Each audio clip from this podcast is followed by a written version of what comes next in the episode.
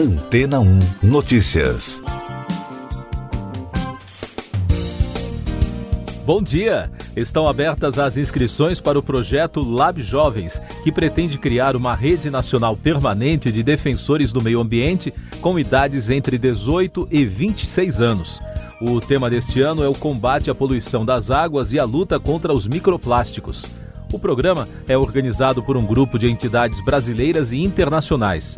Nesta edição, as iniciativas desenvolvidas durante o Lab terão um fundo semente de 5 mil reais cada uma. Serão realizados webinários, oficinas e encontros. Os 200 selecionados irão trabalhar em propostas para a preservação de mares e rios do país. O programa também irá apoiar e premiar projetos e iniciativas sob diferentes perspectivas comunitária, científica, artística, jornalística e internacional. O projeto Lab Jovens faz parte do Frank Ecolab Brasil. Segundo a Embaixada da França no país, este ano mais de 3.500 alunos de 50 escolas do Brasil e voluntários em todo o país estão trabalhando conteúdos sobre a preservação do planeta e seus ecossistemas.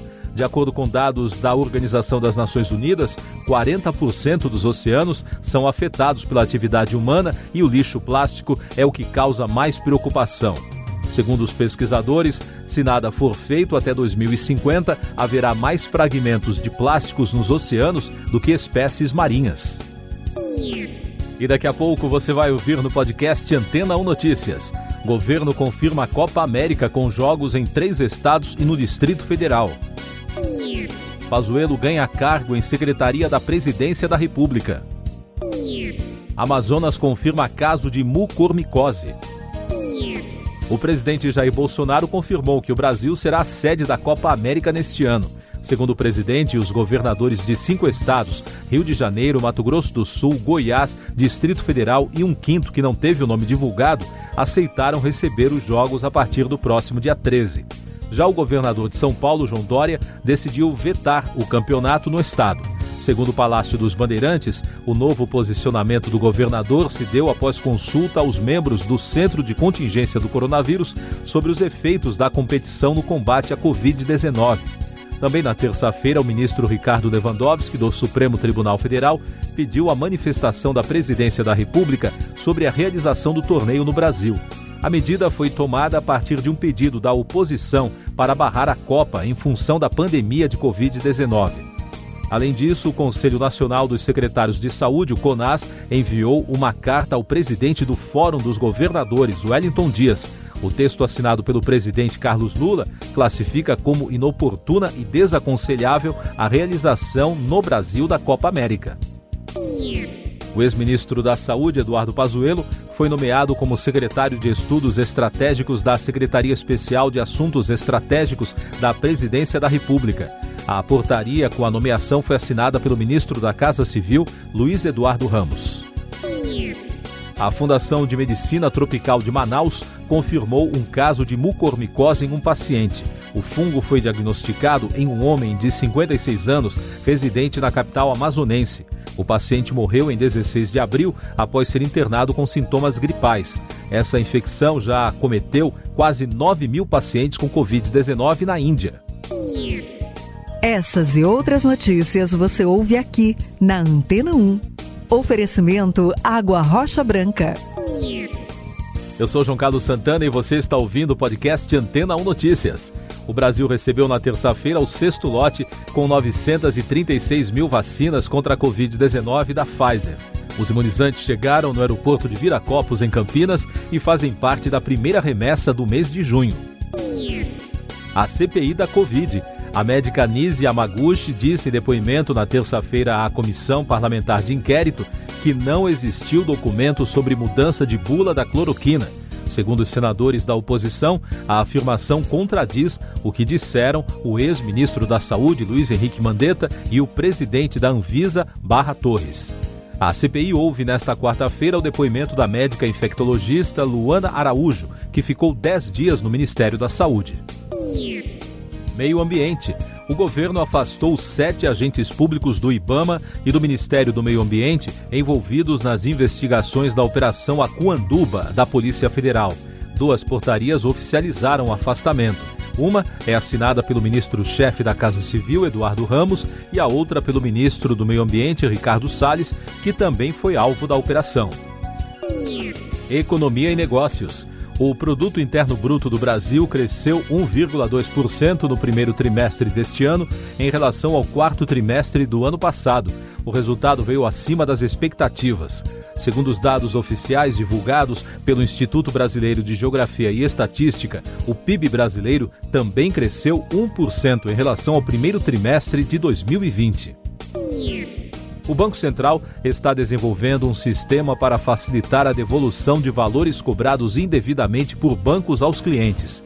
Trata-se de uma ferramenta chamada de SVR, que será disponibilizada a partir de dezembro. De acordo com a autoridade monetária, as quantias a serem devolvidas somam cerca de 8 bilhões de reais. A diretoria da Agência Nacional de Energia Elétrica decidiu criar um gabinete para monitorar as condições do Sistema Elétrico Nacional neste ano e também em 2022. O grupo deverá se reunir semanalmente e propor medidas no sentido de evitar a escassez de energia no Brasil. A data da primeira reunião não foi divulgada. Na semana passada, o Sistema Nacional de Meteorologia emitiu o primeiro alerta de emergência hídrica para o período de junho a setembro. Isso porque, com a chegada do inverno, a tendência é que as massas de ar seco sejam mais frequentes em todo o país. Direitos Humanos. A Comissão Interamericana visitará a Colômbia na próxima semana para avaliar a situação no país, que enfrenta há mais de um mês protestos em massa. A violência nas manifestações já deixou dezenas de mortos. A comissão agradeceu o convite do governo de Ivan Duque. No Brasil, o ministro Luiz Roberto Barroso, do Supremo Tribunal Federal, determinou que a Polícia Federal garanta a segurança de todos que se encontram na terra indígena Munduruku, em Jacareacanga, no Pará. Na semana passada, garimpeiros entraram em conflito com agentes para impedir uma operação de combate à mineração ilegal na região. A pandemia no mundo. A Organização Mundial da Saúde aprovou na terça-feira o uso emergencial da vacina contra a Covid-19 Coronavac, do laboratório chinês Sinovac. A vacina é a sexta a receber essa aprovação pela entidade. A OMS recomendou a vacina para uso em adultos de 18 anos ou mais em uma estratégia de duas doses com um espaço de duas a quatro semanas. Ainda sobre vacinas, a Pfizer pediu à Agência Nacional de Vigilância Sanitária autorização para incluir a imunização de adolescentes a partir de 12 anos na bula da vacina contra a Covid-19. A agência informou nesta semana que o pedido foi feito no dia 13 de maio e o prazo para resposta é de até 30 dias depois da análise dos estudos realizados pelo laboratório. Os números da pandemia no Brasil. O país registrou 2.346 mortes por Covid-19 na terça-feira e soma agora 465.312 óbitos desde o início da crise. O número de casos confirmados já passa de 16 milhões, com mais de 77 mil registros em 24 horas. E o balanço da vacinação contra a doença aponta que mais de 46 milhões de pessoas já receberam a primeira dose da vacina contra a Covid. O número representa 21,38% da população. A segunda dose já foi aplicada em mais de 22 milhões de pessoas, o que representa pouco mais de 10% da população em todos os estados e no Distrito Federal. Tecnologia. O governo do presidente dos Estados Unidos, Joe Biden, está realizando reuniões com a Rússia após um ataque cibernético que atingiu a processadora de carne JBS no território americano. Isso porque a ação parece ter como origem uma organização criminosa na Rússia. O ataque foi do tipo ransomware, em que criminosos sequestram máquinas ou sistemas e exigem pagamentos para liberação. Destaque do noticiário musical: o Festival de Coachella, que acontece anualmente no deserto da Califórnia, nos Estados Unidos, será realizado em abril de 2022 pela primeira vez em dois anos. Segundo o comunicado divulgado pelos organizadores, as datas são os finais de semana de 15 a 17 e de 22 a 24 de abril. Os ingressos já começam a ser vendidos na próxima sexta-feira, dia 4. Você confere agora os últimos destaques do podcast Antena 1 Notícias, edição desta quarta-feira, 2 de junho. O trabalhista Isaac Herzog, de 60 anos, foi eleito presidente de Israel pelos deputados no dia de hoje, em um momento em que o país vive uma crise e há poucas horas do fim do prazo para formar um governo de coalizão. O governo de Portugal inaugurou um cabo submarino de fibra ótica cujo investimento foi de mais de 150 milhões de euros e que promete conexão de alta velocidade entre o Brasil e a Europa. A conexão tem como vantagem a redução do tempo entre a solicitação de um comando e sua execução.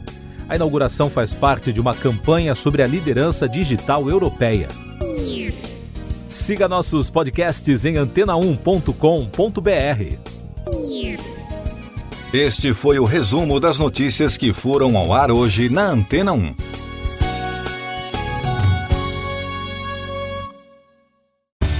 Depois de tanto conteúdo legal, que tal se hidratar com água rocha branca?